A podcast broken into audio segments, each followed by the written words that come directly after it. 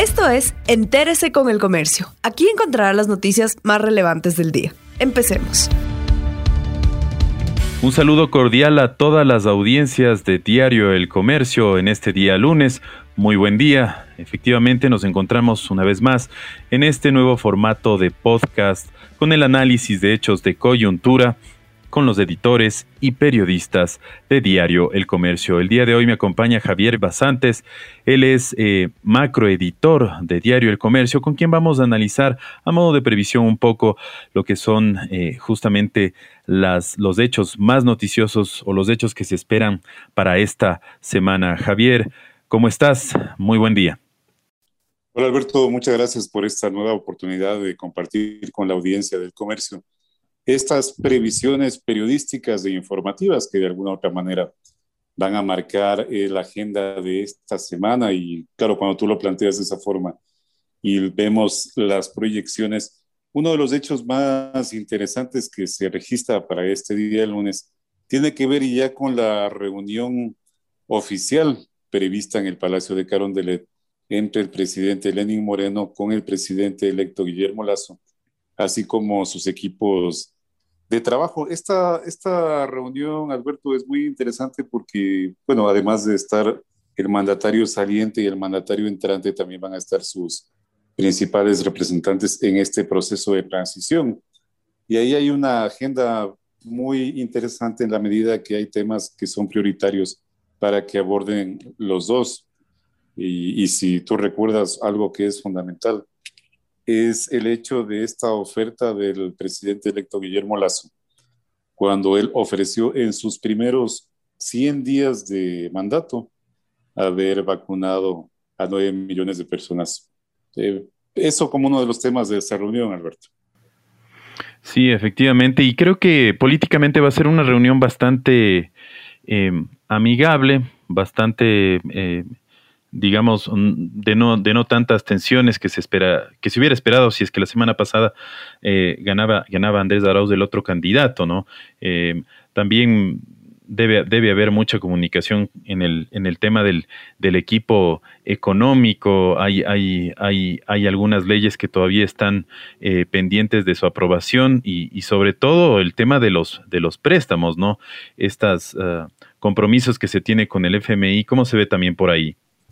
Sí, porque hace pocos días el ministro de Trabajo, Andrés Ich, que es el delegado del presidente Moreno para esta fase de transición, hacía referencia precisamente a este tema, porque eh, recordemos que el Ecuador tiene vigente un acuerdo con el Fondo Monetario Internacional.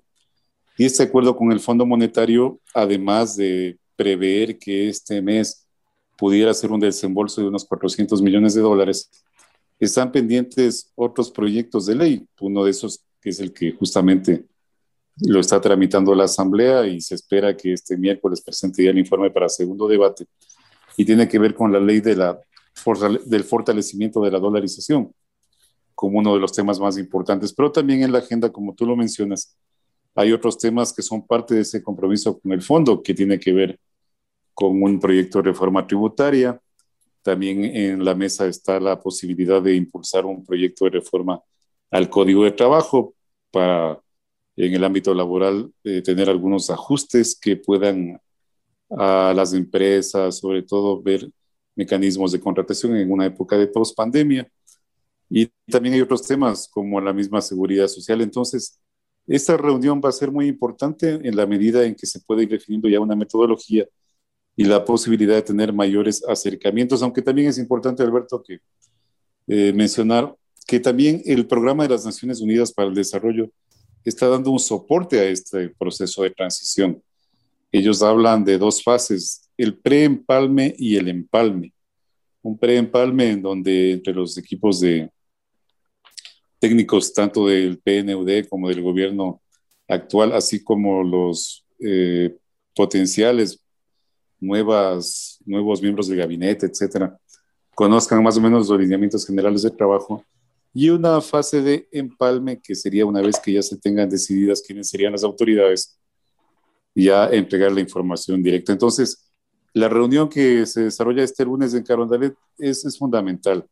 Y como tú señalas, algo que es eh, muy importante destacar y e inclusive el comercio lo destacó ayer en su edición dominical, que este, estos resultados que incluso ya se consolidaron y se formalizaron el fin de semana, reflejan también que puede ser un periodo de transición eh, tranquilo en la medida que eso también puede dar continuidad en determinados proyectos que estén llevando a cabo el actual gobierno. Pero lo, lo, fundamental, Alberto, es esto de la vacunación.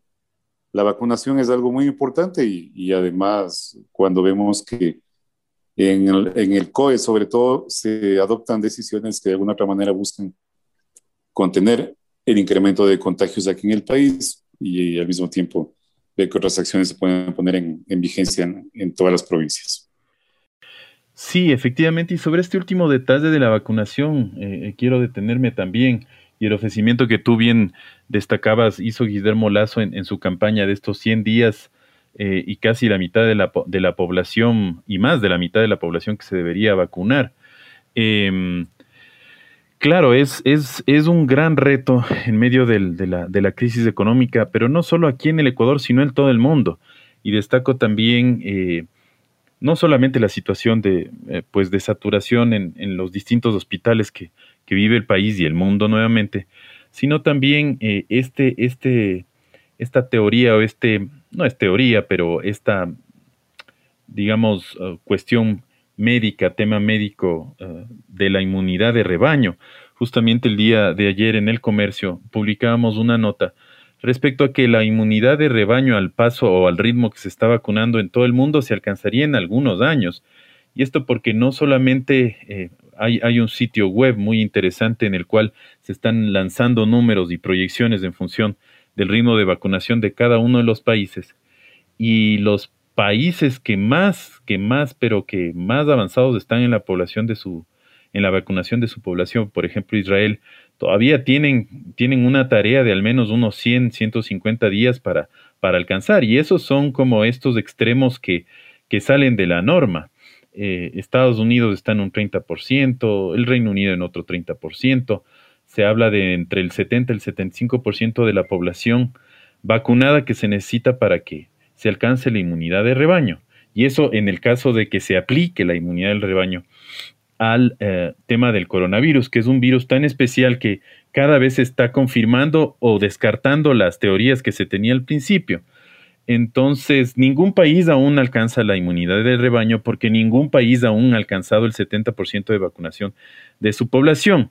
Israel está muy cerca, se supone que igual, al igual que Chile, que Uruguay, se supone que en 90 días ellos ya alcanzarían el 70% de su población vacunada pero hay que ver en ese momento cómo les va a esos que están mucho más adelante. Ecuador apenas está en un 2%, y no solo Ecuador, sino que toda la región, Brasil, Argentina, nadie, nadie pasa del, del 10% casi casi en América Latina, con excepción de los, de los países que te mencioné. Entonces, eso yo creo que también es un gran reto que además la gente va a, a pedir cuentas casi, casi que de manera inmediata. No sé cómo ves tú ese tema.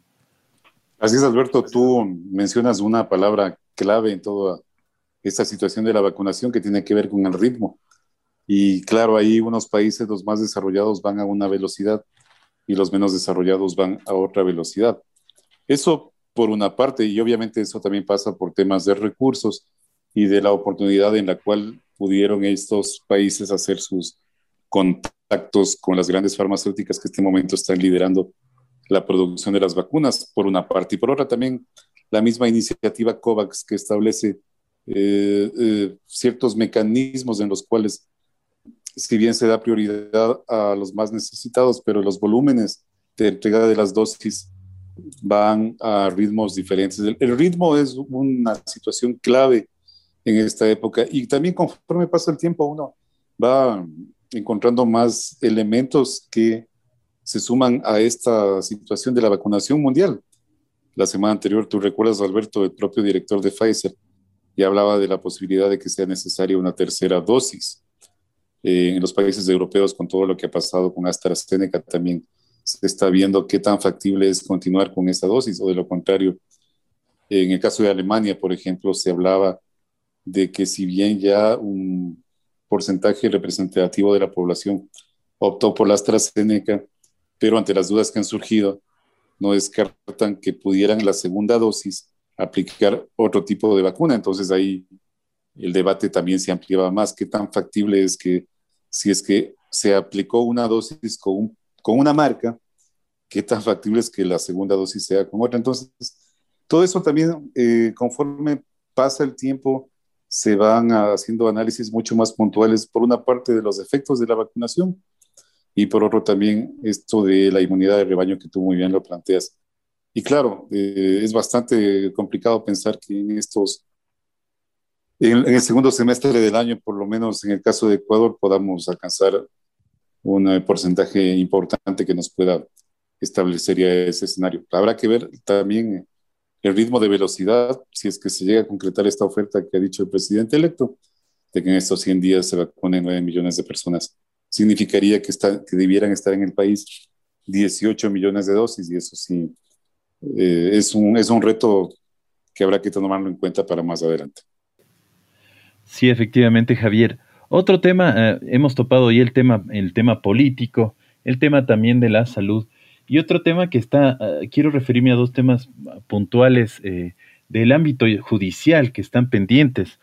Uno de esos es, eh, obviamente, todo este caso de, de los detenidos en, en, torno al, al, tema del Contralor y, y, también el tema político en el, en el Cabildo, que no, que no puede quedar descartado. En el ámbito del, del tema del Contralor están en esta etapa de, de, indagación previa, que son, de lo que recuerdo, 90 días, en los cuales se siguen recabando evidencias mientras eh, varios de las personas involucradas, entre ellas el Contralor Celi y familiares de él, tengo entendido, eh, están todavía eh, recluidos. Habrá que también echarle un ojo a ese, a ese caso, Javier. Sí, Alberto, sobre todo porque algo que se ha especulado en los últimos días a raíz de los operativos donde estuvieron detenidas estas autoridades que tú mencionas, con el Contralor Celi y también el ex secretario de la presidencia, eh, José Augusto. Algo que se ha comentado tiene que ver con esta posible cooperación eficaz, que en otros casos también ha contribuido para que se puedan ir eh, conociendo con más detalles potenciales o supuestos responsables en el cometimiento de algún tipo de delito en el tema de Petroecuador.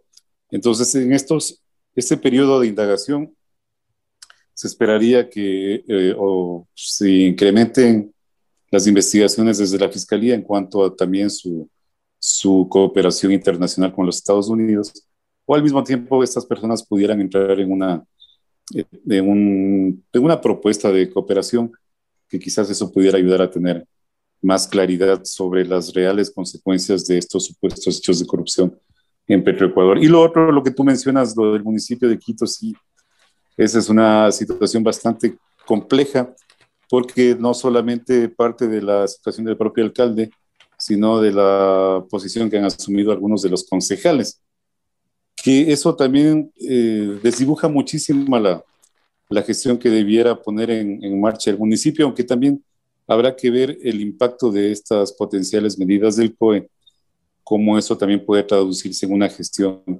del municipio. Pero por lo otro, sí, eh, también recuerda Alberto que el propio alcalde Jorge Yunda está siendo eh, parte de una investigación de un proceso judicial en la adquisición de pruebas y en estos días también se definirá ya la fecha en la cual se ratificaría el llamado o, o no a juicio del alcalde Yunda. Entonces, e, e, es una semana bastante interesante marca mucho la, agenda política.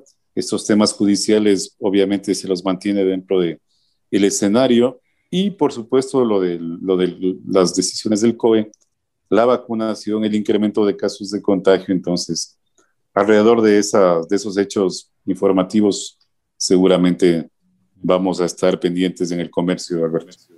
Sí, la medición de, del tema político que tú, que yo rescato, ¿no? ¿Cuánto, políticamente pueden estar impactando las, las, las, las decisiones eh, tomadas por el COE.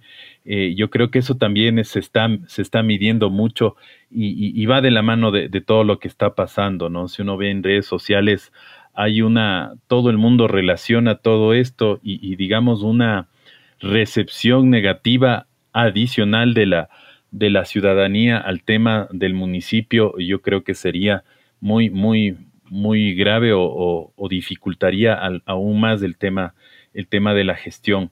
Eh, solo quiero cerrar ya para despedirnos de, con, con un par de temas más en el ámbito también eh, internacional que, creo que, que podemos eh, destacar y es, y es el tema de las elecciones en el, en el Perú que, tanto nos están, eh, o bueno, que directamente nos afectan al ser un país vecino. Esta sorpresa de, de Pedro Castillo y este líder radical de izquierda y, Keiko Fujimori, bueno, que ya ven su tercer intento. para cerrar un poco, ¿cómo tú ves eh, que se puedan mover esas, esas fichas en, el vecino país. Eh, habrá una coalición de toda la derecha y de todas las eh, tendencias que, que, van un poco, no están de acuerdo con, con, el tema de la izquierda radical o tal vez el vecino país le apostará a un modelo mucho más socialista que ya han experimentado el mismo Ecuador y otros países como Bolivia o Venezuela o Argentina. Sí, Alberto, ahí justo apenas tú me planteas este tema, me estaba acordando de un tuit que puso en, estos, en este fin de semana. Mario Vargas Llosa ante la incertidumbre de, por quién votar en, Perú, porque claro, Pedro Castillo de, alguna forma irrumpe en, en, una tradición, por plantearlo de esa forma, en el Perú donde siempre estuvo muy, una línea muy cercana a un manejo económico hasta cierto punto eh, ortodoxo, cercano a, a, esta, esta apertura de mercado, libre mercado, apertura comercial. Más bien él con otro, otro tinte en lo que tú mencionas, como ha sido ya la corriente. No sé si todavía sea eh, muy radical decirlo otro actor más del socialismo del siglo XXI, pero al menos sus declaraciones y lo que ha dicho como que simpatiza con eso. Entonces, lo que decía Mario Vargas Llosa en este tweet tenía que ver con esto, ¿no? De que en situaciones como estas habría que votar por Keiko Fujimori, que tampoco es que sea un personaje que goce de la, de la mayoría del respaldo de la, de la población peruana. Tú recuerdas cuando eh, disputaron la presidencia con Pedro Pablo Kuczynski. También eh, tenía su respaldo, pero estaba en otro contexto. Más bien ahora la situación es diferente y eso plantea también este debate regional sobre qué puede pasar con Perú más adelante. Quizás ahí algunos analistas están mirando que Sudamérica podría entrar en una especie de equilibrio, poniendo en un, lado de la balanza a los eh, presidentes de derecha, por decirlo de esa forma, y también los otros de izquierda, como tú lo mencionas perfectamente bien, Venezuela, Bolivia, la misma Argentina con Alberto Fernández que, que simpatiza bastante y con una, un apoyo desde México con Manuel, Andrés Manuel López Obrador. Entonces el panorama en la región también es bastante interesante, no solo para estos días, sino para, para las próximas semanas, Alberto efectivamente, y como pasa el tiempo, pues ya iremos viendo en, el 6 de junio, tengo entendido, es la segunda vuelta en el Perú, y ya pues el 24 de mayo viene la, la posesión del, del, presidente electo Guillermo Lazo. Quiero agradecer entonces, Javier eh, Basantes, macroeditor de Diario El Comercio, tu participación, muy claros los conceptos de lo que se viene esta semana, y agradecer a todas las audiencias. Eh, que nos están escuchando en este nuevo formato de podcast de análisis de coyuntura de los temas más relevantes en nuestro país y el mundo. Javier, muchísimas gracias. A ti, Alberto, muchas gracias. Y como siempre, en el comercio estamos pendientes de todos los hechos informativos y en espacios como estos haciendo el análisis respectivo de los temas que marcan las agendas informativas de esta casa editorial. Muchas gracias, Alberto. Muchas gracias Javier y a toda la amable audiencia de Diario El Comercio, sus plataformas y sus redes sociales. Nos volveremos a ver el día de mañana con un nuevo podcast. Muy buen día a todos y a todas ustedes.